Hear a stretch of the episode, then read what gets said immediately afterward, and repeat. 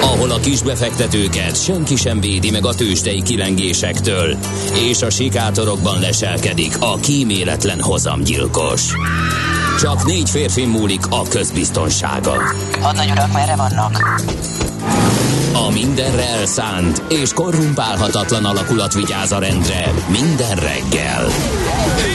Ezek az állati nyomozók? Négy férfi egyeset és egy nyalóka.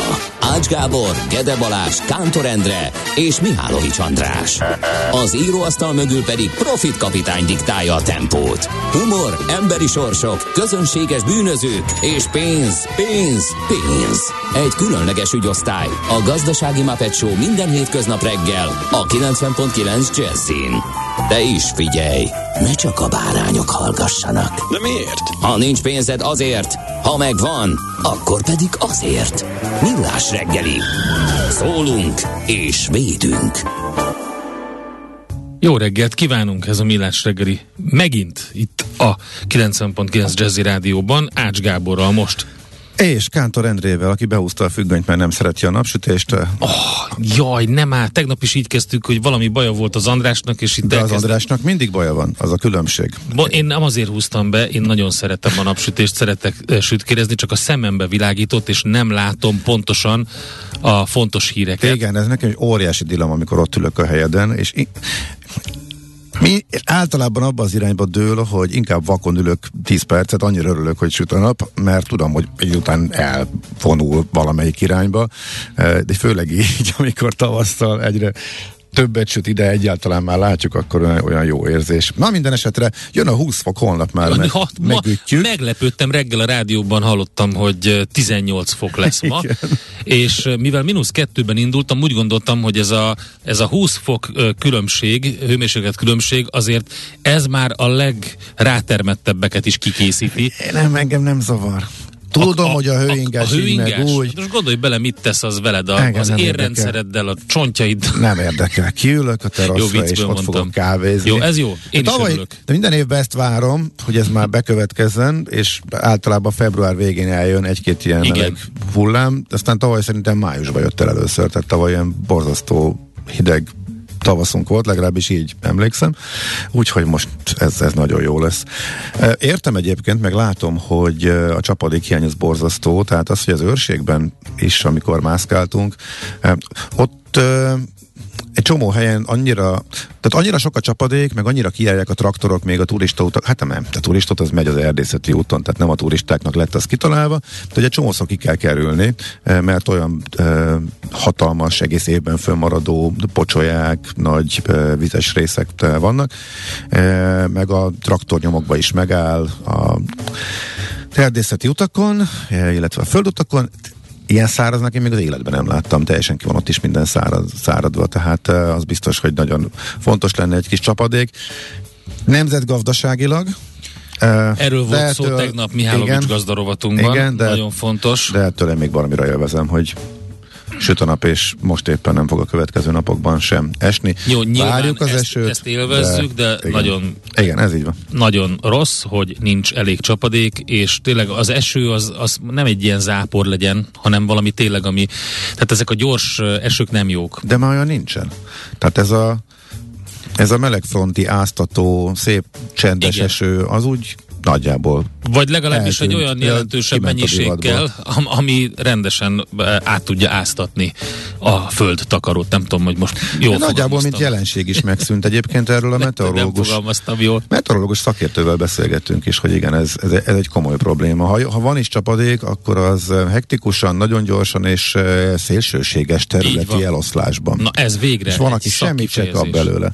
Úgyhogy igy, igy, igyekezzek, ugye rágyúrjak az Nem, ilyenekre? nem te, hanem hogy én Ja. Biztos, hogy rosszul fogalmaztam az előbb, nem szakkifejezéseket használtam, és az ilyen pongyolának tűnt, de ez most így kiavította. Na nézzük akkor, hogy kiket köszönhetünk. Figyelj, szerintem a beátákat. Figyelj, ha szakkifejezés, akkor ezt előre kell, hogy Jó, hozzam. azt hozd előre, az nagyon tetszik. a, a lapszemle, megkaptam az év. Tehát először azt gondoltam, hogy ez a hónap sajtóközleménye, de lehet, hogy az év. E, Már a címe is döbbenetes, de utána olvastam az első mondatot, amivel fölhívják a figyelmet e, az információra, ami szerepel a sajtóközleményben. Ez így hangzik. Kedves kollégák, természetesen csatoltan küldöm a Rosszatom közleményét arról, hogy a törökországi Mersin tartományban orosz technológiával megvalósuló akkujú atomerőmű egyes blokkreaktor épületében megkezdődött a primerköri főkeringtető csővezeték hurkának hegesztése. Hurkainak hegesztése, igen. Hurkainak, bocsánat. Hoppá, mondom. Ez szerintem Végre. mindent visz. Végre. És teljesen máshogy alakult Ez, az ez, estén. ez kontextusban is, nyelvezetben is, ez mindenben csodálatos. Ez Tehát a csodálatos- sti- Stilisztikailag egy, egy remek mű, tényleg sajtóközleményben Igen, egy ilyen, és egy fontos, ilyen leadet így leírni. rendkívül fontos. Remélem, hogy azért a kollégák minden lapnál, minden online termékben egy megfelelő, kiemelt, jól kiemelt címmel, minimum a címlapon landol a print médiában, illetve hát a abszolút a címlapon előkelő helyen az online térben, úgyhogy igen. Megkezdődött a primerköri főkeringtető csővezeték hurkainak hegesztése. Köszönjük szépen. Na, jó, Na. jöhetnek a névnaposok. Oké, okay, névnaposok. Beáták, Izoldák, nagyon boldog névnapot nektek. Csilla, Csillag, Katalin, Vazul, Relinda, Lia és Lea. Most azon gondolkodtam, hogy Lea is van-e. De van. Leia? És Oktáv. Va- Vagy majd lei, a, tehát ível? Le, úgy, ahogy? magyarul nincs így, Nincsen? de a Lea azt szerintem megfelelő, uh-huh. hogyha gyorsan mondod, az olyan, mint a tea. Tehát ott biztos van egy i kiejtve fonetikusan, de az oktáv, az Mhm. azért tetszik, nem? Oktávia is van? Van oktávián, és van oktáv. Aha. Úgyhogy gondolom, hogy aki um, zenész családban születik, és kisgyermekének az oktáv nevet választja, nem gondol arra, hogy utána a zeneiskolában mit kínlódik majd a csemete ezzel a keresztnévvel, hogy oktáv. Na, e, ezen a napon történt 1776-ban, hogy Mária Terézia eltörölte a kínvallatást. Ehm, Hát ez egy Ez egy nagyon ez előremutató cselekedet előremutató, volt. hivatalos, de hát azért tudjuk, hogy volt itt volt itt minden Guantanamo-tól kezdve, amit akarsz. Úgyhogy, és a vizes lepedő az még, még mindig van, sajnos. Igen. A, a gaz utódok azért megkerülik ezt. a törvény. igen. Mit szeretnénk még? Ja, a híres, a híres munkaidő vége film. August és Louis Lumière meghívott vendégek előtt levetítették a Munkaidő vége című 46 másodperces filmüket Párizsban a Nemzeti Iparpártoló Társulat helységében. Ezt tekintik a filmtörténet első mozi előadásának. Ez 1895-ben történt ezen a napon. 2013-ban óriási örömmel konstatáltam, emlékszem is rá, hogy felosztott uh, a És ez miért volt öröm? Nem tudom, olyan szinten irritált, és nagyon kevés zenekar tud idegesteni és agyilag. Tehát igazából a, a léte, már a puszta léte is zavaró volt, annyira hú, borzasztó műmájár elviselhetetlen volt számomra. Mindegy, ezen a napon felosztotta a My Chemical Romance nevezetű amerikai magát rockbandának hívó hm, gyülekezet, mondjuk így. Aztán 2016 felfegyverkezett terroristák robbantásos merényletet hajtanak végre Brüsszel két forgalmas közlekedési csomópontján, a repülőtéren és a Malbék metróállomáson. És pontosan egy évvel később Igen, Terrortámadás Londonban. Londonban. Úgyhogy, hát ugye ez a 2000-es évek már nem azok a boldog 90-es évek. Pont valamelyik nap megint előkerült egy baráti beszélgetésben az, hogy azért mekkora mázlink volt, attól függetlenül, hogy, hogy az ember azért néha elelvágyik más korszakokba, amikor mit tudom én, művészeti szempontból, vagy zenei szempontból, vagy történelmi szempontból azt mondja, hogy de jó lett volna akkor élni, amikor ugye ezek a klasszikusok, hogy Woodstockra elmenni, vagy valami ilyesmi, e, meg nyilván mindenkinek más, Na, de hát azért mi megéltük azt a, a tényleg azt a boldog békeidőt, amikor, e, amikor jó, igaz volt a délszláv háború, ez tény és való, de valójában akkor volt egy olyan jó pár év az életünkben, amikor, amikor tényleg nem történtek komoly incidensek, ami miatt úgy kellett aggódni vagy izgulni, mint most. Azt nem veszed észre, az olyan természetesnek tűnik egy idő után. És akkor jön a sok, amikor Igen, újra igen, és igen, újra igen. És egyébként följön. sok is volt, tehát nyilván az, az, talán azt is lehet mondani, hogy a, mintha azzal véget is ért volna ez a nyugi időszak a délszláv háborúval. Mhm. Na, um, oké. nézzük a Gyorsan csak néhány születésnaposokat. Szarvas Gábor eh, nyelvész, a magyar nyelvművelés megteremtője 1832-ben eh, született eh, ezen a napon, és hát William Shatner mindig felköszöntjük, 1931, Aki most már valóban Kilenc- járt az űrben. igen, 90 évesen, most már 91, mire visszajött, majdnem, mondhatjuk így. Óriási egyébként. Andrew Lloyd Webber, brit zeneszerző, 1948-as. Na, ez nagyon érdekes. Az Andrew Lloyd Webber sokkal fiatalabb, mint a William Shatner. Na, ez van. Eh, Reese Witherspoon, Oscar díjas amerikai filmszínésznő, 1976. A- Morning Show-ban most már második évadja megy. Nagyon jó, úgyhogy eh, ajánlom mindenkinek. Még mindig nem Em, kezdtem bele, fönn van a bakancs listán. Abszolút úgyhogy- uh-huh. jó, nagyon-nagyon aktuális kérdéseket feszeget, és egyébként aki valamilyen szinten a médiában dolgozik, azoknak ez kötelező. Úgyhogy Gábor, neked is. Éppen mindenképp meg lesz. És Szabics Imre, magyar labdarúgó. Illetve edző, igen, most már, igen, 1980 egyben született ezen a napon. Na, most kéne akkor überelnünk valahogy a primárköri főkerintető csővezeték hurkait. Jó, Milyen zenével tudsz? Hát erre- egy ked reggelivel készültem, majd jön egy tiszteletadás William Shatnernek is, de azt gondoltam, hogy ha már ilyen szép napsütés van, meg ked reggel van, akkor kezdjük ezzel.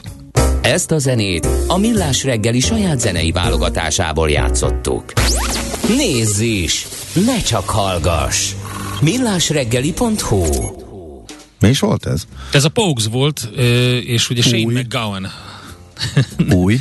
Ez nem új, szerintem. Aha, nekem. De hogy nem a Shane énekelt. Mm, ezt most nem tudom neked hirtelen Hát, megmondani. figyelj, Valamelyik nem, nem, nem, szerintem sem. Őt. Az ember, az egyetlen ember a zenei, egyetlen ember a zene, zenei- zenevilágban, ahol Akinek nem mi- volt fogorvosa. ezt próbáltam kikerülni, hogy ez szóba kerül, de igen, de sokaknak ezért emlékevetes nekem azért, mert nem volt olyan... Ez nem új egyébként, tehát ez valamikor a 90-es évekből Igen? származó. Na, Még az is lehet, hogy a Shane McGowan énekelte. Nem, én szerintem ez nem ő. Na mindegy, uh, Shane McGowan Ja, nem, po, nem, tényleg utána. Az első Shane McGowan utáni Nélküli. lemezen volt rajta. az ember, aki van. minden videoklipben úgy tűnt, hogy be van nyomva. Hát figyelj, egy igazi ír az az ilyen. Ja, igen.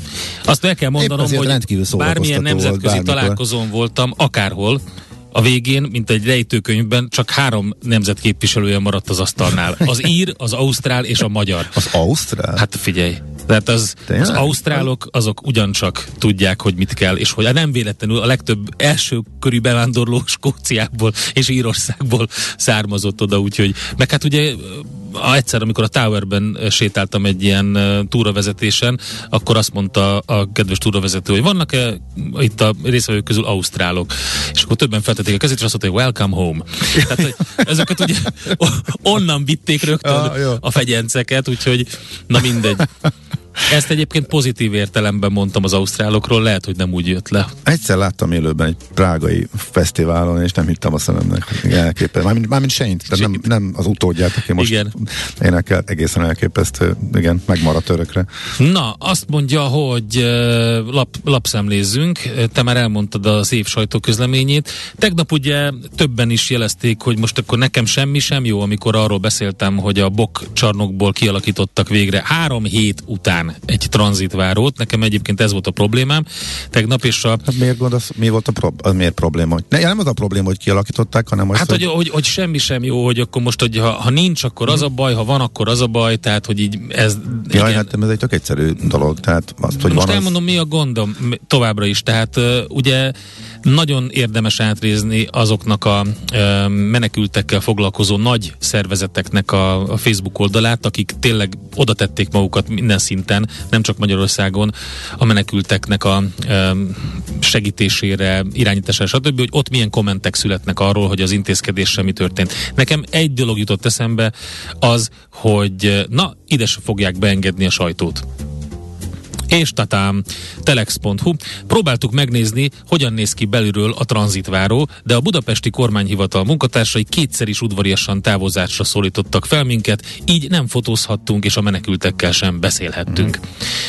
Most innentől kezdve akkor lehet azt mondani, hogy ez nem mutiba készült, és hogy azok a riportok, amik jönnek majd, vagy, vagy, vagy média megjelenések, azokról majd mindenki dönts el, hogy milyenek. Hát nem, megmondom őszintén, nem értem.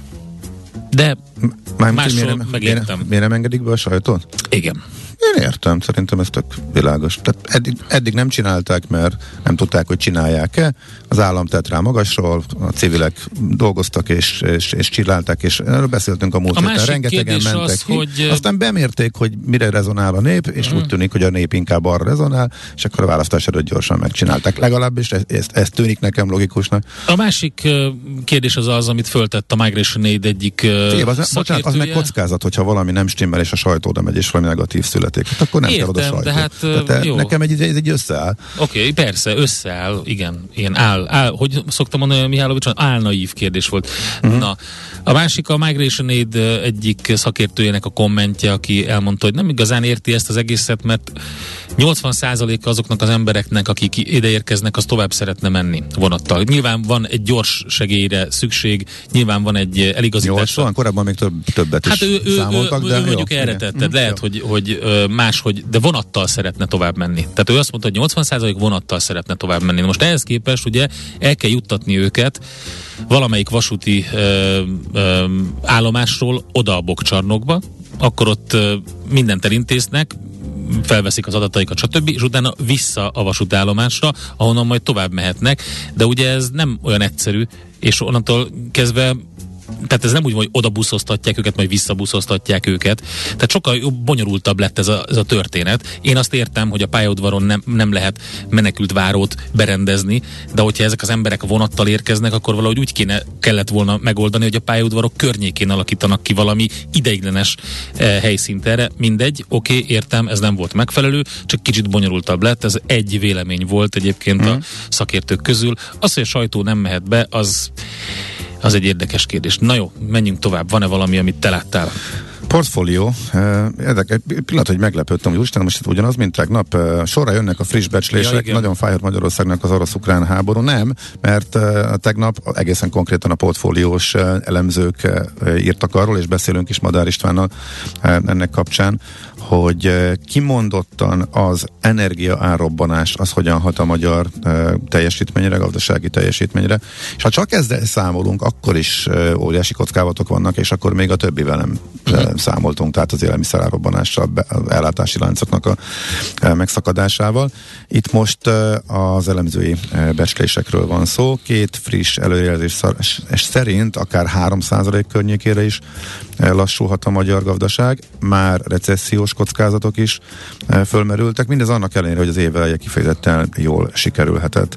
A bizonytalanság ugye óriási, eh, az óvatosabb elemzők alig húzták lejjebb a prognózisaikat, eh, tehát eh, óriási szórás, eltérés lett az elemzői eh, előrejelzésekben. A Fitch egyébként 5 hétről 2-9-re eh, húzta le a növekedés előrejelzését, de hát emlékezhetünk, hogy az inflációval valami történt. A Fitch, Tehát, meg a Standard Poor's, meg a Moody's, ez csak akkor érdekes, hogyha felminősítenek. Akkor bekerül a mainstream sajtóba, ha ilyeneket mondanak, mint te, akkor nemzetközi összeesküvés és uh, mindenféle nyugatbérenc cégekről van szó. Jó, nem, Ez okay, csak ne haragudj, azt azért mondtam, mert ez, ez, ez most volt egy ilyen, Nézd, a- most volt egy vitám valakivel, aki ezt mondta, hogy de hát itt minden rendben van Magyarországon. Felminősítettek minket, nem? Nézd, azért minden mindig is, a politika mindig is a saját Így van. szemüvegén keresztül próbálta láttatni a neki kedvező és a neki kedvezőtlen makrogazdasági adatokat. Ha pedig valami nagyon-nagyon kedvezőtlen és egyértelmű tényadatról van szó, akkor még mindig lehet Churchillre hivatkozni, ugye, aki a azt mondta, hogy csak annak a statisztikának hisz, amit ő maga hamisított. A gond az, hogy ő ezt abszolút viccnek szánta, és de és hódko, én Nem, ezt már nem hallottam, szabad. hó, de én, Nem- figyelj, én nem ezt hallottam, hallottam hód komolyan hivatkozási Az- alapként, persze, amikor elfogytak az persze. érvek. Igen. Amikor elfogytak az érvek, és azt kértem, hogy magyarázd meg, hogy ez miért van, mert itt a tényadat. És akkor, mikor már nem maradt érv, akkor kiderült, hogy az nem tényadat, hanem hamisítvány. Kérlek szépen, Matolcsi György szétnézett, és azt mondta, hosszú háborús évek elé nézünk. Igen? Igen. Ez honnan? Az m4.hu-n olvasom, Szedte ki. A jegybank elnöke újabb víziót vázolt, Um, eredményesen kezeltük a válságot, de visszatért az infláció, és beütött az orosz-ukrán háború. De várj, az Mondta ő. de, de ho- honnan jött? Az, az, úgy, az úgy, tehát a, maga az infláció az úgy, mag, az úgy A magától Magyar jött? Nemzet, az M4 szúrta ki, a magyar nemzet.hu tette közzé a Magyar Nemzeti Bank elnökének írását. Uh-huh. É, ja, ez mag, én nem tudom, ő ezt mondta. Már sejtjük, hogy nehéz lesz az évtized, különösen a 2026-ig terjedő szakasz, de még nincs tervünk a sikerre, mondta Matolcsi György.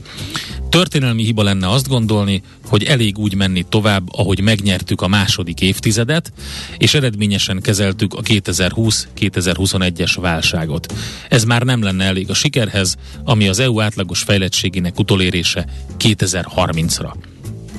Ah, az úgy nincs benne, hogy, hogy, Elég sok izgalmas dolog van ebben a mondatban. hogy a dúzadó kazánba azért még lapátoltuk a, a szenet, és uh, hova lett a magas nyomású gazdaság, hogy addig üssük, és addig toljuk bele, A magas nyomású gazdaság már csak piros pötty a japán gyerekek fenekén.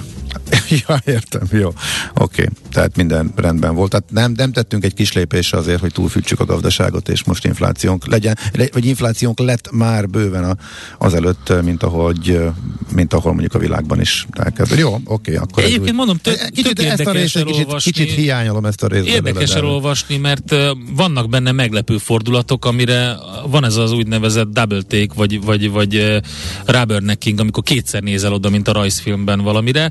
Szóval, hogy például, amikor eljutottam odáig a cikkben, hogy az 1618-48 közötti háborúval párhuzamot van. Uh-huh. Matolcsi György. Tehát ezt még nem olvastam ö, eddig ö, az, az ukrán ö, háborúval kap- kapcsolatban, de mindig van egy új. Na, ö, van-e még valami?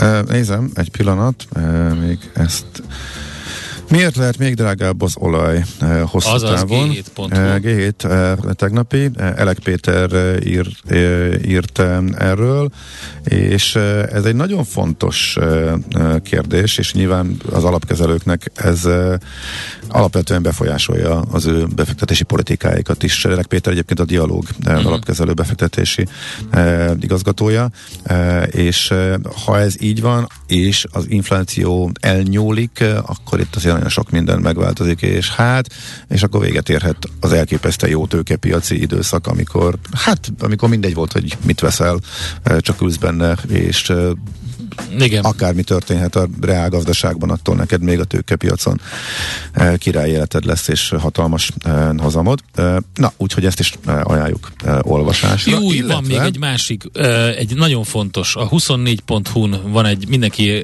olvassa el. Um, valóban azt állítják az ismert amerikai kutatók, hogy a nyugat felelős az ukrajnai háborúért?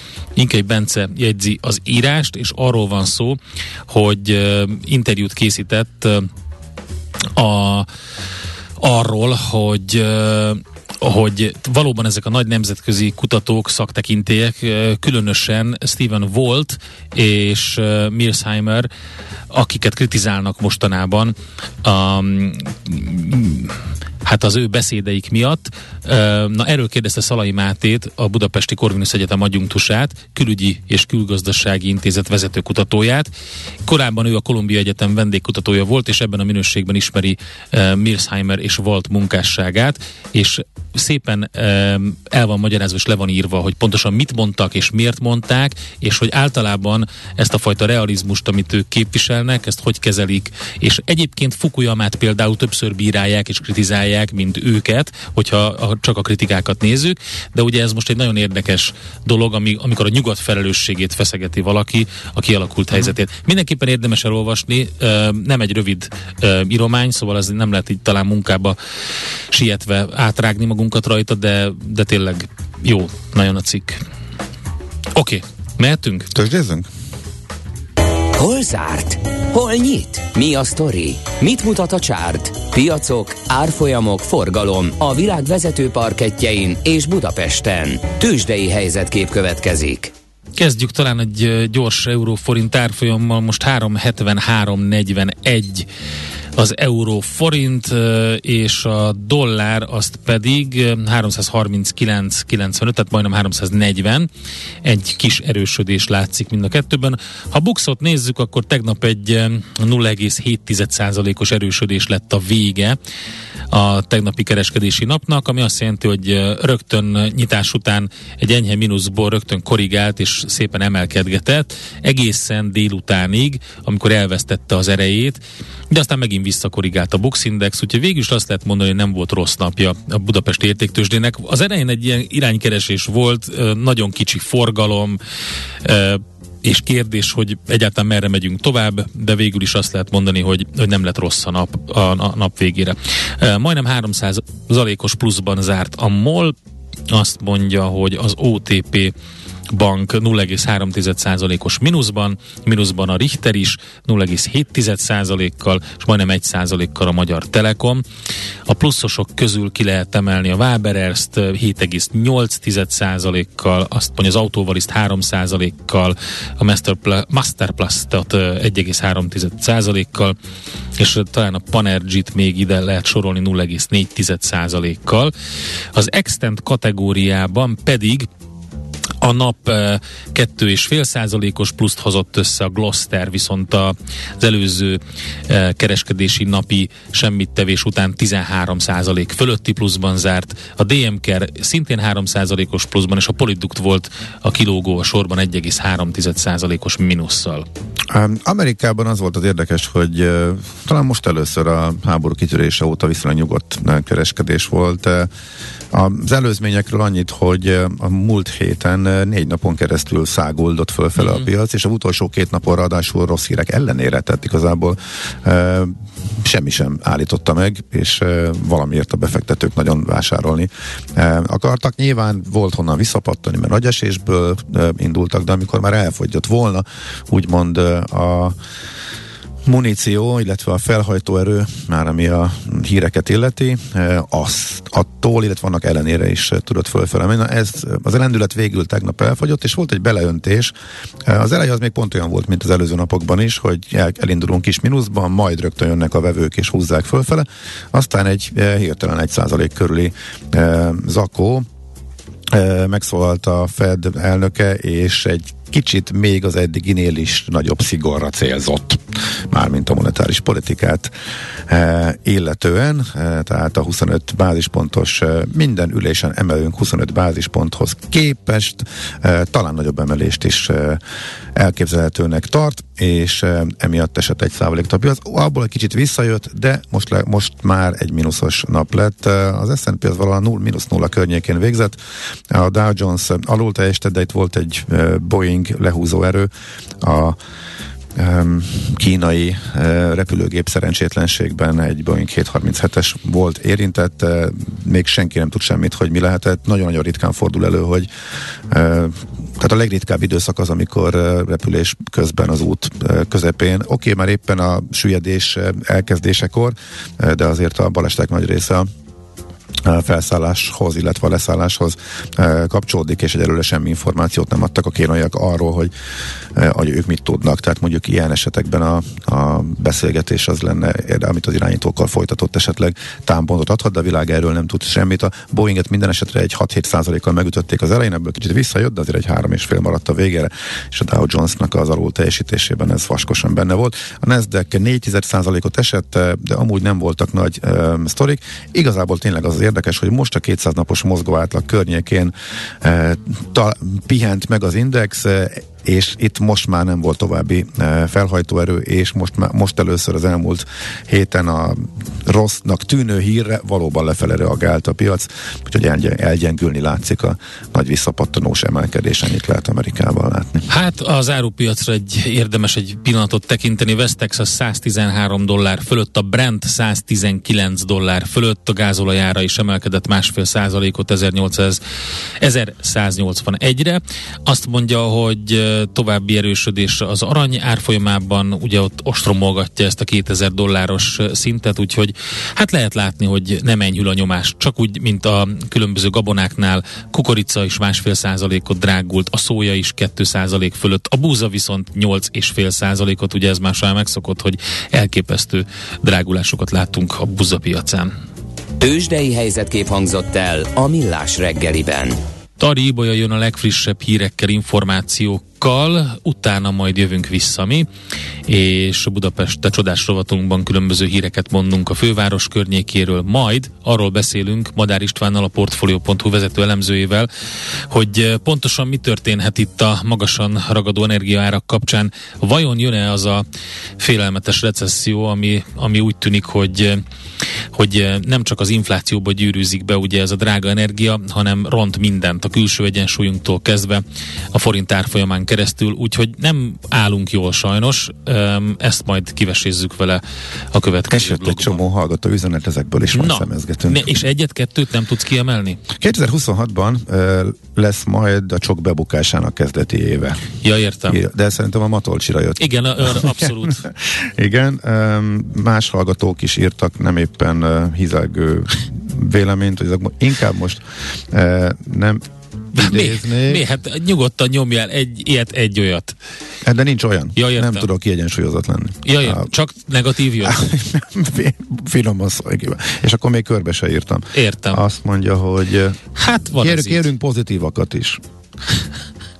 Szerintem a, a, a rendes hallgató hallgat. Maradjunk ennyiben. A, ők azok, akik a pozitív véleményükkel arra szavaznak. Még, a dékartást uh, próbálnám, de csak emlékezetben mondom, hogy nagyon jó közlekedés, közlekedés viszonyokról számolt, de 20 perc alatt abszolválta a szokásos oh. útvonalát Gödről uh, Zuglóba, úgyhogy uh, ha azóta ez megváltozott, akkor várjuk, és akkor majd elmondjuk a közlekedési Jól blogban, meg várjuk. a többit is gyorsan még átolvasom. Műsorunkban termék megjelenítést hallhattak.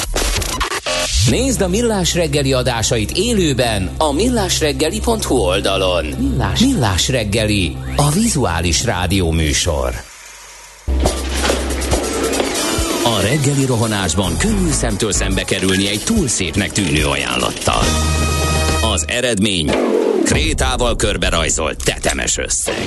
A tethelyen a gazdasági helyszínelők, a ravasz, az agy és két füles csésze és fejvállalakzat. A lehetetlen küldetés megfejteni a Fibonacci kódot. A jutalom egy bögre rossz kávé és egy olyan hozamgörbe, amilyet még Alonso Mózli sem látott. Millás reggeli, a 90.9 Jazzy Rádió gazdasági mapetsója. Vigyázat! Van rá engedélyünk! A műsor főtámogatója a Schiller Flotta Kft. Schiller Flotta and Rent a Car, a mobilitási megoldások szakértője, a Schiller Autó családtagja. Autók szeretettel. Valamint a GFK Hungária, a cégek technológiai alapú szolgáltató partnere. Jó reggelt kívánunk továbbra is mindenkinek, 7 óra 16 perc van ez a Millás reggeli, itt a 90.9 Jazzy Rádióban Ács Gáborral. És Kántor Endrével. És a hallgatóinkkal 0630 2010 909 Viberen, Whatsappon és SMS-ben várunk hozzászólásokat, vagy az infokukat millásreggeli.hu-n? Nem, ez a nehéz.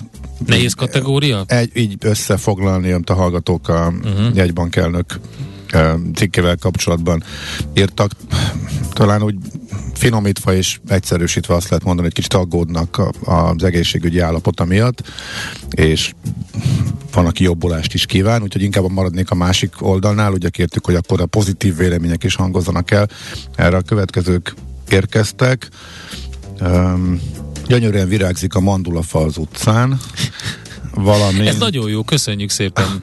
Valamint unikum csak pozitívan és, és, és hasonlók. Na, úgyhogy ebben, És ebbe, még a zaftosabb nem részleteket nem is olvastuk Ja, el. nem, nem, nem, direkt azért igen, tehát próbáltam, próbáltam így összefoglalni. Nem úgy értem, mármint hogy a magából a, a cikkből, vagy a glosszából, ja, vagy ja, nem igen, tudom, igen, igen, a igen. Magyar Nemzetben jelent meg. Mindegy. Hát azért, aki tudja, ja, csak aki azon... szeretne magának így komoly károkat okozni, az nyugodtan olvassa el, de figyelmeztetés van előtte. Csak azon gondolkodtam, hogy még Jerome Powell, hogyha most, amikor ilyen egészen kritikus helyzet van a monetáris uh, uh-huh. politikában, és hát lényegében a satóban van a micsodája, a bögyörője az amerikai uh-huh. jegybanknak is, tehát infláció az tök egyértelmű. Az elemzők leggyakrabban ezt a behind the curve kifejezést használják, hogy baromira le van maradva a jegybank. Hát érthető, hogy nem akar szigorítani, mert azzal meg a, a növekedést nyírhatná ki, eszközálló után mondjuk a tőzsdének. Igen, meg miután erről be. beszéltünk, mert hát nagyon nehéz. Lesz egy elemzés erről, Madár István fog Igen. erről szerintem beszélni, mert már vissza-vissza téregettünk erre, hogy milyen, hmm. milyen lépéseket tehet. Csak a képzeld el, hogyha ha Jerome Powell helyett újságcikket írogatna, és mondjuk a polgárháború hát, Igen, David Crockettről írkodna, vagy... aki egyébként részese volt a, a spanyol örökösödési háborúnak, ott esett áldozatul. És ugye a, a magyar... Amiben mi is is részt vettünk. Igen. Hogy... De a Magyar Jegybank is most hozzá ki az inflációs jelentés. Nagyon-nagyon nehéz helyzet. Szerintem, hogy mióta Matolcsi a jegybank elnök, most a legnehezebb, hogy és tervezhetetlen, de mindenkinek egyébként. Tehát, és tehát tényleg ez döbbenetes, hogy, hogy ilyenekkel foglalkozik. Na nézzük a közlekedést. Budapest legfrissebb közlekedési hírei, itt a 90.9 jazz A legfontosabb baleset van az Üllői út külső szakaszán, a városhatár közelében, úgyhogy ott érdemes óvatosan közlekedni. Ez a Ganz utca és a Mednyánszki utca közötti szakaszon van, tehát az Üllői út külső szakaszán.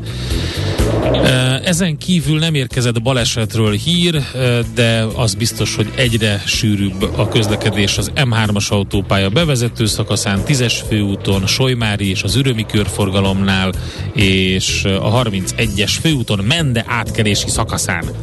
Tudjátok, mi a helyzet a Hungária körúton írja, illetve kérdezi a hallgató már két napja Északpestről Délpestre tervezve bevisz a Vaze a Dózsa György útra. Mondjuk arra legalább járató volt 7 óra előtt az útvonal, írta meg a hallgató. Hát valószínűleg csak szépen. ez segíteni próbál az algoritmus.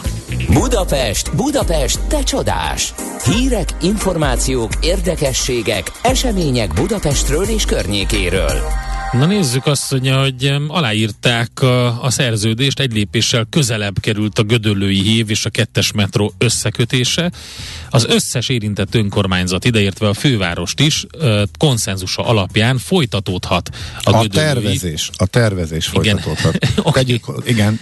A, a, a gödölői és csömöri hívek e, megújításának, meg metróvá fejlesztésének a tervezése. Tervezése. Így Igen. van. Ezt közölte Vitézi Dávid, a Budapesti Fejleszté- Budapest Fejlesztési Központ vezérigazgatója közösségi média oldalán, tehát erről számolt be. A tervek ott vannak már, és akkor lehet látni, hogy a Hév, Gödölői és Csömöri vonalán a pálya elhasználódott, a járművek már 40-50 évesek, korszerűtlenek, tehát a hévek fejlesztése, az M2-es metróvonal és a H8-as és H9-es vonalak összekötése része ugye ennek a budapesti agglomerációs vasúti stratégiának, amit e, tavaly évvégén elfogadott a kormány is, és ezzel az egésszel egy olyan átjárható rendszer jönne létre, amely átszállást és időt takarít meg mind a metrót, mind a hévet, mind az autót használóknak, hogyha összejön. Aztán a Ráckevei hév felújításával kapcsolatban is eh, posztolt Vitézi Dávid.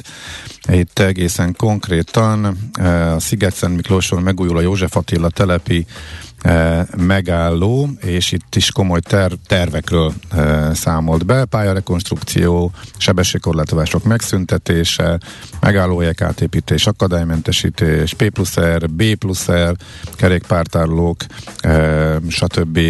stb. És itt is ugye a, a, a középtávú nagy terveket sorolja lelkesen. Ez a József Attila telep megállóhely 4300 utas átszállását biztosítja, ezt majdnem a duplájára lehet majd növelni, komplex közlekedési csomóponttal át lehet majd szállni a hévre, de alapvetően a hír itt is arról szól, hogy építészeti tervpályázatot hirdettek a hév megálló új előterének és a parkolóház építésének a megtervezésére. Tehát nagyjából látjuk, hogy mi az, ami megvalósulhat, viszont még elég messze vagyunk tőle, mert most ez a tervek kapcsán számolt be erről. Tehát Vitézi Dávid És akkor egy És Mihálovics Andrásnak hír. küldjük, illetve a Mihálovics Új András koncertdátumokat jelentett be gyermekeinek, igen, az Eurovízió győztes Maneskin, az olasz zenekar a korábban meghirdetett, de elhalasztott budapesti buliát 2023. május 16-án tartják, és nem a Barba Negrában, hanem a Budapest arénában. hát figyelj azért, ez nem kicsi ugrás. Igen, abszolút. Öm, És ugyanez megy elég az egész világon, tehát elképesztő módon nő a Hát népszerűségük. figyelj, ők az első olyan öm, nem öm, angol öm, zenekar, tehát sőt olasz zenekar a zenetörténetben, akik egyszerre két kislemezzel is a brit slágerlista első tíz felvétele közé tudtak kerülni. A Begin feldolgozással, meg az I Wanna Be Your Slave című slágerrel, úgyhogy öm, most nagyon megy a szekér. Hm. Sőt, a Saturday Night Live-ban is felléptek. Ezzel úgyhogy most nagyon megy. Hát a legnagyobb fesztiválokon, Lollapalooza, Ja, Reading, Coachella, Leeds, igen, igen. Rock in Park, Németország, mindenhol. Rock in Rio. Igen, igen, és abszolút headlinerek igazából uh, semmiből, és a Covid miatt törölt koncertek az egész világon úgy pótolják, hogy sokkal jobb helyekre mennek, mert hogy nagyon felívelőben vannak. Mihálovics András mesélte, hogy az ő lánya is teljesen rácuppantak, és ő tőlük értesült ennek a zenekarnak a létezéséről, úgyhogy, uh, és panaszkodott, hogy hát ilyen elfogytak a jegyek, most megjelentek állítólag újabbak emiatt, hogy váltottak helyet, úgyhogy reméljük, hogy uh, Maci kollega elkíséri a lányokat, és majd beszámol. Hát, több jegy lesz valószínűleg. Igen, igen. Mert több, ö, több De most már nem hivatkozhat arra, férőhely. hogy, hogy elfogytak a jegyek. így van. Nekünk a Gellért hegy a Himalája. A Millás reggeli fővárossal és környékével foglalkozó rovata hangzott el.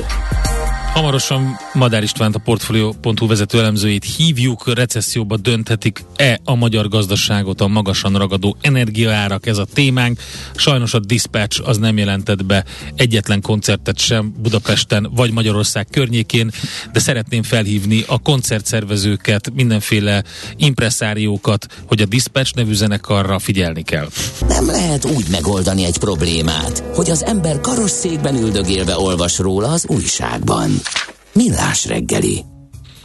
Na hát akkor nézzük, hogy mi történik ezekkel a magas energiaárakkal, illetve hogy mennyire jelentenek valós recessziós veszélyt a magyar gazdaság számára.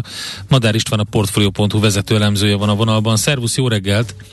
Sziasztok, jó reggelt kívánok! Hát ugye most már hétről hétre beszélgetünk, és lassan épült fel ennek a, az elemzésnek a tematikája is, amit közzétettetek. A drága energia nem csak ugye az inflációba gyűrűzik be, hanem még ráadásul sok minden másra is hat. Mit láttok, milyen esélye van annak, hogy, hogy komoly, komoly vágásokat jelent a magyar gazdaság számára? Azt gondoljuk, hogy ha az energiárak itt maradnak, vagy nem csökkennek jelentősen a következő időszakban, akkor a magyar gazdaságot egy nagyon erős fékező hatás fogja érni. Ugye itt azt érdemes elmondani, aki talán nem látott még, bár az elmúlt időszakban bizonyára sokan láttak már mindenféle energiagörbéket áramáról, földgázáról, vagy akár olajáról, hogy ugye ezek a mondjuk az elmúlt öt évben azért meglehetősen nyugodtak voltak ahhoz képest, hogy most mennyire durrantak el. Tehát, hogy ahhoz képest, hogy korábban arról beszéltünk, hogy hú, hát a földgáz az mondjuk 20%-kal drágult, most ugye arról beszélünk, hogy a, a historikusan bőven 100 euró alatti földgáz, vagy áramár például, az volt, volt mondjuk 300, vagy sőt 500 fölött is. Tehát ilyen 3-5-szörös drágulások simán vannak.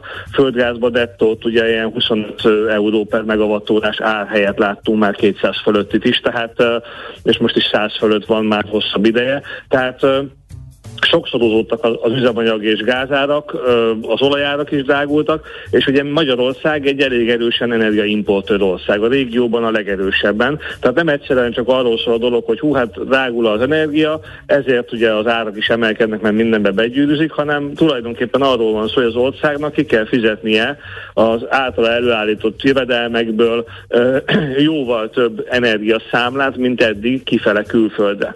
Ugye és ez a, ez a hatás, ez tulajdonképpen jóval több annál, mint hogy az árakban lecsorog ez a dolog, hanem ugye nagyon sok egy, egyéb következménye is van. Tulajdonképpen ez egyfajta ilyen nagyon fölerősödő pénzpumpa, vagy pénzszivattyúnak tekinthető, amikor a gazdaságból ugye gyakorlatilag ki, kiáramlik egy csomó pénz azért, mert jóval magasabb ugyanannak az energiának az ára, amit mondjuk tavaly fizettünk, és és emiatt igazából nem csak a fogyasztó fizeti meg ennek az árát, hanem tulajdonképpen mindenki a, a, a gazdaságban, és ennek egy csomó olyan automatizmus kiigazítása, alkalmazkodása van, aminek a lényege tulajdonképpen az, hogy kevesebb pénz jut Magyarországon belül fogyasztásra, beruházásra, az elkölthető jövedelem, reál jövedelem nagysága csökken, és ez bizony összességében egy erős fékező hatásra lehet a gazdaságra nézve. Oké, okay, azt a szót használt, hogy erős fékező hatás, de én azt hallom ki belőle, hogy komoly recesszió. Hát ugye attól függ, hogy hogy nézzük, tehát azért ugye azt tegyük hozzá, hogy az év elején mindenki azt gondolta, hogy az idén a 6%-os gazdasági növekedés is lehet, aminek egyrészt az oka az, hogy azért még valamennyit tudunk korrigálni a, koronavírus válság okozta sokból, másrészt pedig azért, mert ugye olyan mértékben begyújtotta a tüzelőanyagot a kemencébe, a gazdasági kemencébe a, a költségvetés, a jövedelempolitikán és a költségvetési kiköltekezésen keresztül, hogy az idén elvisz mindent. Tehát lakossági fogyasztás száguldani fog, ugye ti is tudjátok, mindenféle SZIA visszatérítések, nyugdíjak, minimálbér, tehát egy óriási jövedelempolitikai kiáramlás volt, ugye csak január-februárban olyan több mint ezer milliárd forint áramlott ki így egyszeri tételként, vagy tartósan a, a gazdaságban. Hát ez volt a leány, leánykori nevén, ezt hívtuk osztogatásnak, ugye? Választás. Igen, igen, ennek egy része nevezhetjük helikopterpénznek, választási célosztogatásnak, ahogy mondott, tehát ugye ez erről szól itt választások előtt.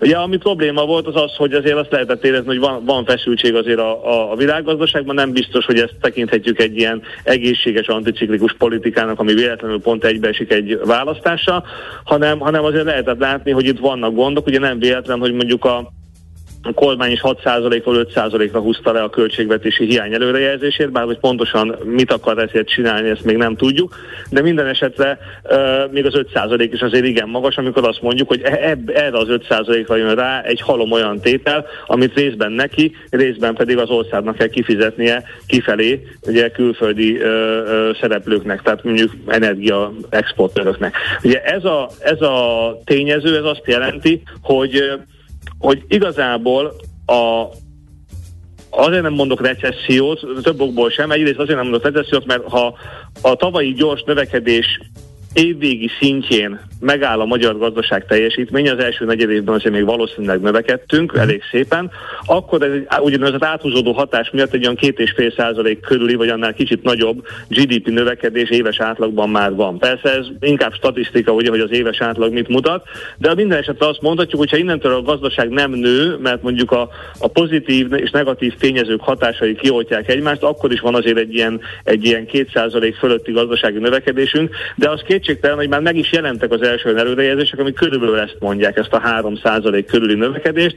Ugye éppen a, a Fitchnek az elemző háza, nem a hitelminősítő részlege, hanem az elemző háza az 2,9%-ra vágta le a magyar GDP növekedést. Ami ezt most, most idéztük pont a cikketekből, igen, néhány perccel Igen, igen, igen, ami ugye azért egy 6%-os növekedéshez képest azért, azért az ugye hát lefelezte gyakorlatilag. Tehát, és mondhatjuk azt, hogy az idei év során azért nagyon sok növekedést már nem lát. Ugye, ami, ami, ami fontos látni, hogy, hogy amikor ez, ez a nagy, ugye folyófizetési mérleg hiány lenne ez az egész, ugye, de ez valószínűleg a rádióhallgatót is kevésbé érdekli meg, ez egy ilyen elvont fogalom, hogy folyófizetési mérleg hiány, ez gyakorlatilag azt jelenti, hogy, ez, hogy az ország többet akarna költeni, mint amilyen van, azért, mert hogy ugye az energia az nagyon megindult, tehát nem akarunk igazából többet költeni, csak amit, amire költenénk, az nagyon megdrágult. És ugye ez egyrészt lecsorog a piaci energiakereskedőkön keresztül a vállalatokhoz, drágul a termelés, romlik a jövedelmezőség, csökken a beruházás, másrészt ugye lecsorogna a lakossági fogyasztóhoz is, de ott ugye rezsicsökkent csökkentés ezt megakadályozza. De az ugye ne tévessze meg senkit, attól mert csökkentés van, meg orosz gáz szerződés hosszú távon. Ez semmi, ez egy világon semmit nem jelent azzal kapcsolatban, hogy az országnak a piaci áru energiát ki kell fizetni. És ugye, amit nem a fogyasztó fizet ki úgy, mint fogyasztó, az kifizeti adófizetőként, tehát az állam uh, ugye veszteséget termel, egész pontosan ugye az MVM, az államnak a, a, a gáz uh, kereskedő cége, amelyik ugye tulajdonképpen állja azt a veszteséget, amit, amit korábban is elvileg állt volna a rezsicsökkentés miatt, de ott arról beszélgettünk, hogy 10-20%-kal kisebb vagy nagyobb be a piaci ár, mint a, mint a rezsicsökkentett ár, most meg arról beszélgetünk, hogy 3-5-szöröse annak.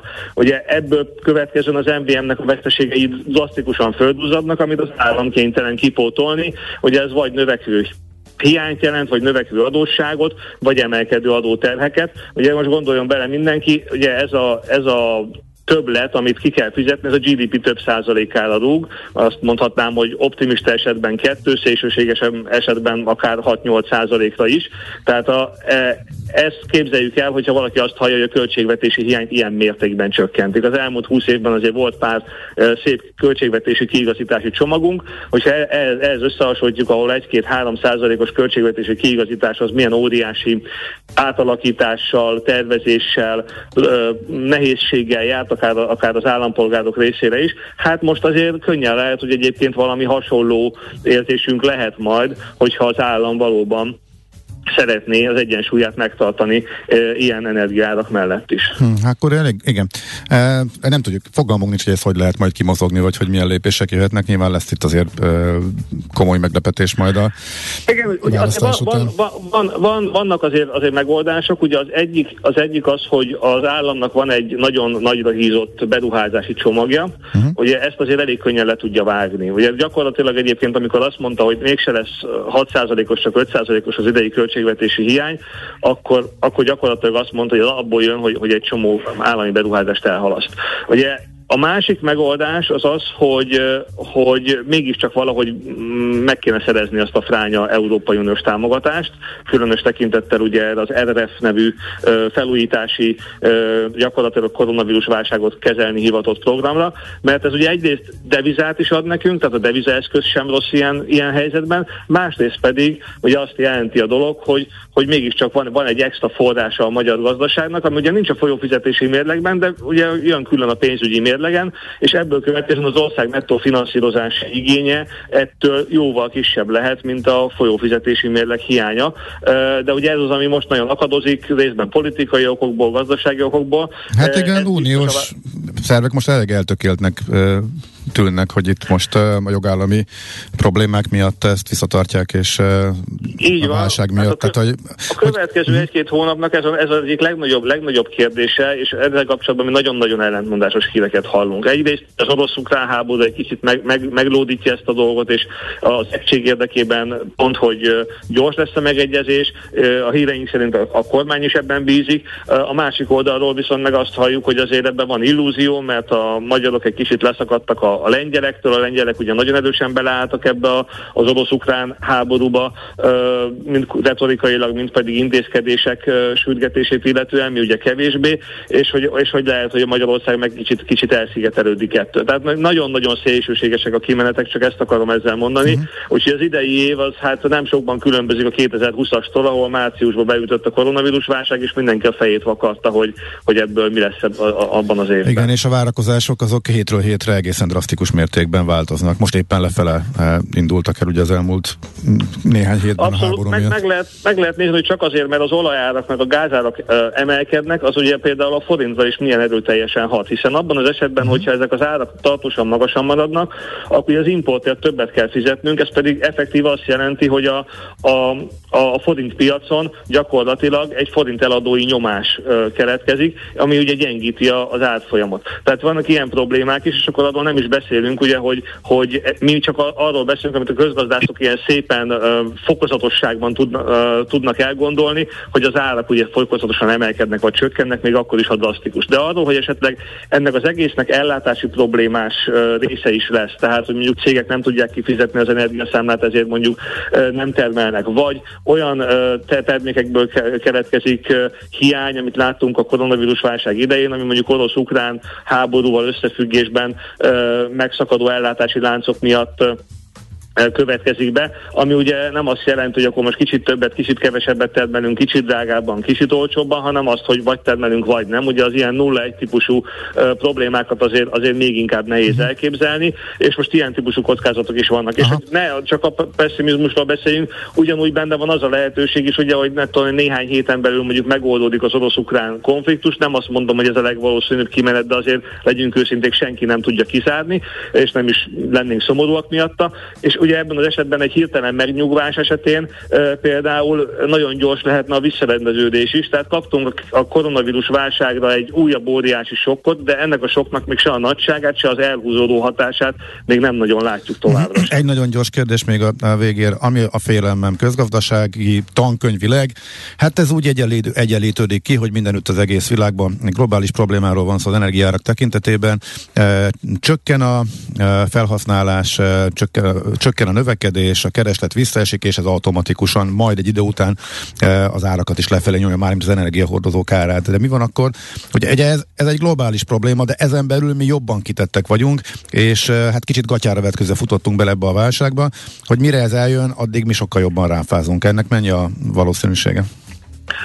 Ha, ha egyszerűen csak bedobáljuk modellbe azt, hogy, hogy a magyar gazdaság szerkezete milyen mondjuk más országok szerkezetéhez képest, akkor mi valóban egy erős energiaimportőr gazdaság vagyunk. Ahogy említettem, a régión belül is elég erősek, tehát úgy értem, hogy elég erős az energiaimport aránya Magyarországon, ami azt jelenti, hogy ugye gáz, gáztermelésünk ma nem azt mondom, hogy jelképes van, de minimális. Uh, ugye még a Paksi atomerőmű ellenére is ugye azért időnként 30-40 százalék áramimportot uh, tudunk, uh, de hosszú távon is közel van a 30-hoz. Uh, tehát azért látszik, hogy, hogy azért mi, mi igénylünk külföldi forrásból energiát Magyarországra, ami, ami valóban azt jelenti, hogy akkor nyilván minket jobban megcsap ez, ez, ez a dolog.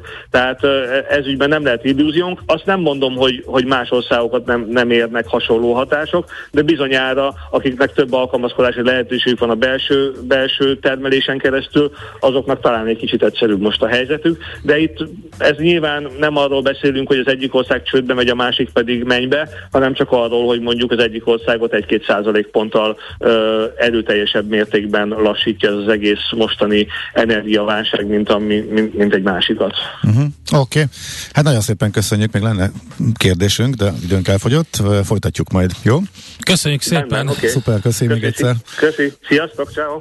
Madár Istvánnal beszélgetünk a Portfolio.hu vezető elemzőjével gazdasági kilátások a magas energiaárak tükrében. Ez volt a témánk. Megyünk tovább, foglalkozunk még ezzel a témával, mert hogy hát érdekes e-maileket kapnak azok, akik a koronavírus regisztrációs listán vannak a kormányzati tájékoztatási központtól, amik egyértelműen nem a koronavírussal kapcsolatosak, ahogy ezt már megszokhattuk, majd ezzel is foglalkozunk a következőkben. Műsorunkban termék megjelenítést hallhattak. A szerencse fia vagy? Esetleg a szerencse lánya? Hogy kiderüljön, másra nincs szükséged, mint a helyes válaszra. Játék következik. Na nézzük, azt mondja, hogy a helyes megfejtést beküldők között minden nap kisorsolunk egy páros belépőjegyet a Budapest arénában hétvégén megrendezendő Garden Expo kerti életmód kiállításra. Mai kérdésünk a következő. A napjainkban egyre népszerűbb pergolát mióta használják? A középkortól, B. ókortól, vagy C. a 20. század elejétől. A helyes megfejtéseket ma délután 16 óráig várjuk a játékkukac jazzy.hu e-mail címre. Kedvezzem ma neked a szerencse! Rengeteg üzenet, e-mail, chat, üzenet, messenger érkezik hozzánk, 0630 20 10 909, többek között itt lehet elérni. Hát ugye egy kedves hallgatónk megírta, hogy a koronavírus regisztrációs listára már megint milyen kormányzati kommunikáció érkezik. Erre már többször felhívtuk a figyelmet, hogy borzalmas az, amikor valaki arra regisztrál, hogy a koronavírusról kapja megfelelő tájékoztatás és információkat, a oltási helyzetről, stb. és teljesen másra használják ezt. Jó, hát ezt tudjuk tudjuk sajnos. Igen, igen. tudjuk. Most megint egy... ne olvast fel, Jó, nem fogom felolvasni. Most megint az orosz-ukrán háborúval kapcsolatos és gonosz nyugattal kapcsolatos tájékoztatás érkezett. Na. Okay, egy mert... hallgató küldött egy blokkot, egy nyugtát, hogy a, tankoltam Molnál e, forintba, és hogy 325-ös euró árfolyamon uh-huh. e, számol. Szerintem ez őt pont nem érint, nem is tudom, miért van rajta egy forintos tankolás, egy euróban mennyi. Minden uh-huh. esetre igen, érdekes. Gondolom elfogadnak eurót, és akkor ennyi váltják? Igen, Aha. Szokott ez az, lenni. Azért az elég csúnya. Figyelj, ez, ez egy, igen, valóban, de hogy, hogy azt hiszem, hogy erre valami külön um, elszámolás van. Ezt a pár évvel ezelőtt egy budapesti étteremben fotóztam egy étlapot, ahol hasonló uh, marge volt a, a euró-forint ára között, és, és uh, ezt meg, meg csúnya dolog persze, de megmagyarázható. Persze, mint ahogy nyilván fordítva, hogyha a te te, ha euróba számol a cég, és te forintos árat nézel, mint mint a Vizernél, hogyha x, x másik irányból vennéd a jegyet, akkor mikor a 10 eurós jegy 4400 forinttá változott, azért az úgy igen, meghökkentő, hogy ebben az esetben 440-es forint árfolyamot van ellenben, hogyha a cég a másik oldalon vált, akkor meg 325-ön számol. Na jó, oké, de hát ez Korábban is így volt, szerintem kicsit csak széthúzták, tehát nem volt ekkora különbség, de hát nyilván a volatilitás az valamit magyaráz, meg ezzel plusz költsége van, mivel hogyha valaki a cégnek, hogyha valaki odaállít euróval, ha jól értem, akkor csak erről van szó, ez alapján nyugta alapján. 3R, vagyis Reduce, Reuse, Recycle. Csökkentünk, újra használunk, újra hasznosítunk. Cél a Zero Waste. Semmit se küldjünk hulladék lerakóba. Ne pazaroljuk az energiát. Legyen a ma terméke a jövő alapanyaga. 3R. A millás reggeli körforgásos gazdaság rovata következik. És abban is azt fogjuk vizsgálni, hogy a csomagolóipar milyen helyzetben van a háború árnyékában. Arató Gábor, a Menu Packaging Magyarország ügyvezető igazgatója van itt velünk a vonalban. Jó reggelt! Jó reggelt, sziasztok!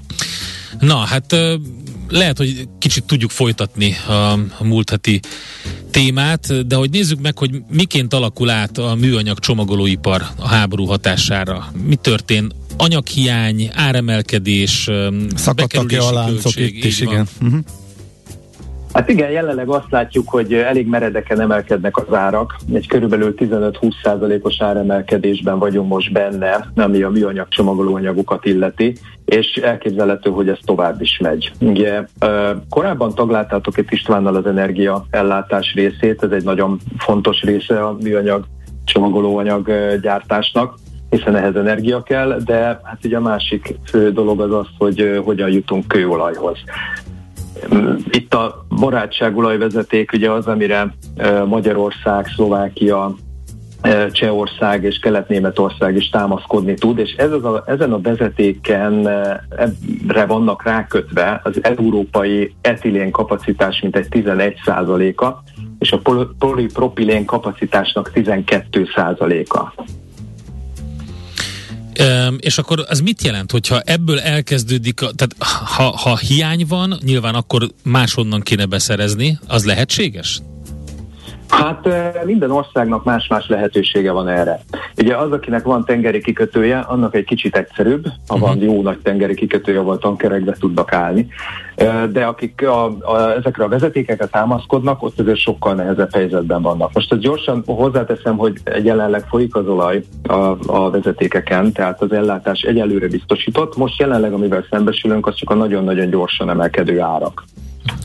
Itt mennyire, mennyire vannak lekötve előre az árak, tehát ez mennyire gyorsan szűrődik át ugye a műanyaggyártásba?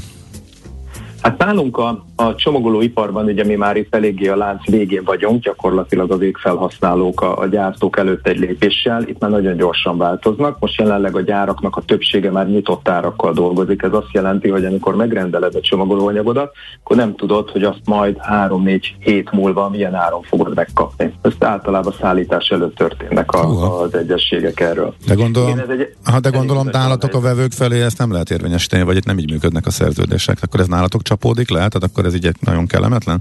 Igen, ez nálunk csapódik le, ezt kell nekünk ügyesen kigazdálkodnunk. Um, így, így van. Hogy lehet ezt kigazdálkodni? Ugye klasszikus módon úgy lehetett ezeket a problémákat kigazdálkodni, hogy hedgelt az ember valamilyen módon, például árfolyam kockázatot úgy, hogy a devizapiacon felvett pozíciókat, de azért azt kigazdálkodni, hogy egyik pillanatról a másikra a, a, a nem beépített költség 30-40 százalékkal emelkedik, azt azért elég nehéz. Így van, hát ez, ilyenkor mi is nehéz helyzetben vagyunk, de azt mondhatom, hogy jelenleg azért van nekünk Magyarországon egy olyan jó 250-300 középvállalat és nagyvállalati partnereink, akik a mi anyagainkat használják, velük elég jó a kapcsolat, és ezeket meg szok, leszoktuk tudni tárgyalni. Ugye olyan anyagokról van szó, amikre nekik is szükségük van a termeléshez, és ez egy közös probléma, amivel közösen kell szenvedéznünk, és közösen kell megoldást találnunk, hiszen mondjuk egy nagy élelmiszeripari csomagoló üzem számára sem stratégia az, hogy a beszállítóját mondjuk csődbe vigye, csak azért, hogy rákényszerítse, hogy a korábban 20-30%-kal alacsonyabban ö, megegyezett árakat tartsa. Uh-huh. Mondjuk egy, hát csak hogy kiválasztok így véletlenszerűen egy csomagolt élelmiszert, mit tudom én, a tízdekás szalámi bo, szalámit, hogyha alapul veszük, ott mondjuk a gyártónak e, mekkora költség, illetve hogy a teljes költségének mekkora aránya e, a csomagolás, tehát mennyi játéktere van neki? Hát ezt én nem biztos, hogy meg tudom neked mondani. De abszolút hozzávetőleg. Valahol, valahol én azt gondolom, hogy a, a költségarány ezeknél a termékeknél, az élelmiszeripari termékeknél az valahol 10% alatt van uh-huh. a csomagolóanyag költsége, tehát nyilván ez akkor számára egy 1-2 százalékos áremelkedés jelent majd a végtermékben. Uh-huh. Oké, okay, és akkor ez tényleg úgy működik, hogy ha beszéltek velük, a partnerekkel, és ők is látják, hogy mi folyik a világban, akkor viszonylag gyorsan újra tudjátok kötni ezeket a szerződéseket, vagy mozgóvá tudjátok tenni? Tehát, hogy... Há, nyilván többféle vevői magatartás létezik, tehát van olyan is, aki köti az ebet a karóhoz, de, de azért azt, azt mondhatom, hogy a mi partnereink eléggé partnerként gondolkodnak, tehát velünk együtt gondolkodnak az ilyen nehéz helyzetek megoldásában. Hozzáteszem, hogy amikor gyorsan csökkennek az árak, akkor természetesen ezt is igyekszünk átadni. Persze, Aha. igen, ez nyilvánvaló. Azon gondolkodtam közben, hogy, hogy mit tehetnek azok, akiknek mondjuk ti vagytok a beszállítói. Tudnak-e mást választani? Van-e lehetőség? Mert ugye ez nem egyértelmű, hogy egy ilyen helyzetben át tud-e állni egy másik cég cégre, illetve hogy egyáltalán van-e olyan, aki ilyen árak mellett ö, olcsóbban tud neki biztosítani, és van ellátmánya, talán van készlete? Hát az, az a helyzet, hogy túl nagy csodák nincsenek, tehát ugye akik műanyag csomagolóanyagot gyártanak, azok mindannyian ezek, ebből az etilénből és propilénből dolgoznak. Ez mindenkinél, ennek az ára mindenkinél ugyanúgy emelkedik.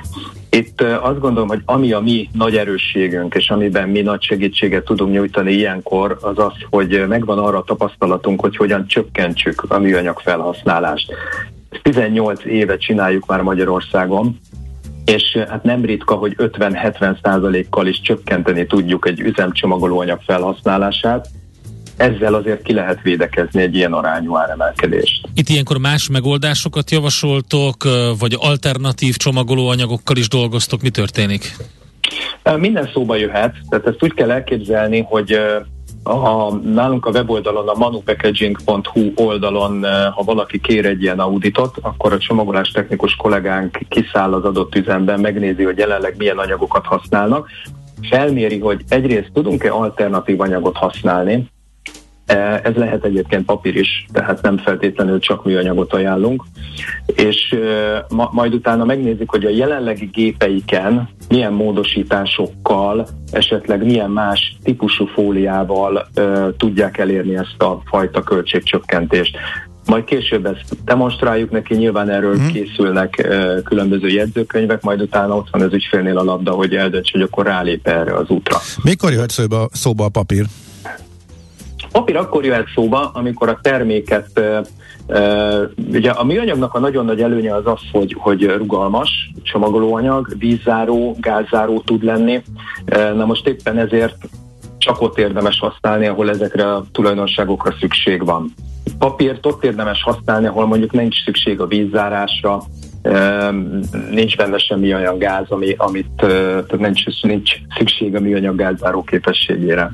Mennyire... Egyébként hozzáteszem, hogy jelenleg a papíripar, papír és faiparban is komoly problémák igen, vannak. Igen, pont, ezt, pont beszéltünk róla, igen, a egyik papíripari szakemberrel, hogy sajnos ez is érintett, igen. Így van és ez azért hozzánk is begyűrűzik, mert mi is használunk fa raklapokat és uh-huh. papírcsévéket, amire tekerjük ezeket a műanyagokat, tehát ez a papíripari hatás, ez nálunk még egyszer megjelenik. Jó, így a végére azt szerettem volna kérdezni, hogy mennyire fogja megváltoztatni a csomagolóipart ez a e, helyzet. Úgy tűnik, hogy tartósan magas energiaárakkal lehet számolni. Az biztos, hogy a e, szomszédban zajló háború is nagyon befolyásolja, és ugye ennek sem lesz egy ilyen gyors elmúlása, mármint hogy a hatásainak semmiképpen esetében. Tehát, hogy lehet elképzelhető, hogy, hogy egy kicsit át kell gondolni az anyagok használatát? Igen, ez biztos, hogy ez lesz a hatása. Egyébként ez már a Covid alatt elkezdődött, ott ugye az élelmiszerek csomagolása miatt egy nagyobb arányú felhasználás indult be, és nagyon sokan kezdtek el érdeklődni arra vonatkozóan, hogy hogyan tudják ezt a csomagolási feladatot kevesebb anyaggal megoldani. Most, hogy az árak ilyen drasztikusan emelkednek, azt gondolom, hogy ez még inkább előtérbe kerül, tehát sokkal inkább keresik a, a gyártócégek azokat a lehetőségeket, hogy hogyan tudják kevesebb anyaggal megoldani ugyanazt a csomagolási feladatot. Ugye ez a, a körforgásos gazdaságban a reduce R betűnek felel meg. Ezt abszolút érezzük, hogy ebben az irányban már sokkal aktívabbak a magyarországi cégek. Nagyon érdekes, köszönjük szépen, hát kitartást a továbbiakban, és jó munkát kívánunk nektek. Köszönjük szépen az információkat. Én is köszönöm. Arató Gáborral beszélgettünk a Menu Packaging Magyarország ügyvezető igazgatójával. A körforgásos gazdaság több, mint újrahasznosítás. Egy értékláncokon és iparágakon átívelő gazdasági modell, amelyben nincsenek hulladékok. 3R. A millás reggeli körforgásos gazdaság rovata hangzott el. Hamarosan Én a mindent vízről értek, beszélünk. mindent értek. Ja, igen, de, a, mert- ro- de ez a rovathoz kapcsolódóan is el kell mondani a nap legfontosabb hírét, mely szerint az akkújú atomerőmű egyes reak- reaktor épületében megkezdődött a primerköri főkeringtető csővezeték hurkainak hegesztése. Ez tegnap érkezett, aki még nem hallotta volna, eh, megvá- megszavaztuk az év sajtóközleményének. Akkor mondjuk el végig, hogy úgy, úgy, úgy szólt a sajtóközlemény, hogy csatoltan küldöm a Rosszatom közleményét arról, hogy a törökországi Mersin tartományban orosz technológiával megvalósuló akkujú atomerőmű egyes blokk reaktorépületében megkezdődött a primerköri főkeringető csővezetékek hurkainak hegesztése. Tető, kérlek szépen. Főkering, tető. Főkering tető, Csak- bocsánat, igen, Csak főkering Pontosan tető. szépen, hogy a csillag megy az Igen. égen. A főkeringető hurkák. E, Így van. Na, Úgyhogy akkor innen megyünk. szerintem a lényeg elhangzott. haza A is víz mehetünk. világnapja Nem, van. azért még maradunk egy kicsit. A víz világnapja van, március 22.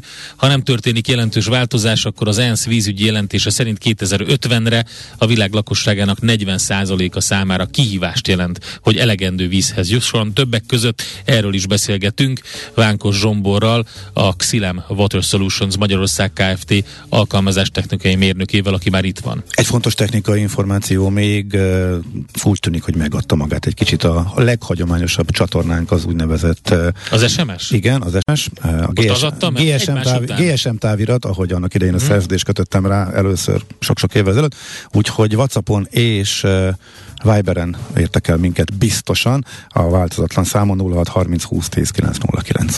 Műsorunkban termék megjelenítést hallhattak. Hé, hey, te mit nézel? Nem tudtad? A Millás reggelit nem csak hallgatni, nézni is lehet. Millásreggeli.hu Nézzünk, mint a moziban!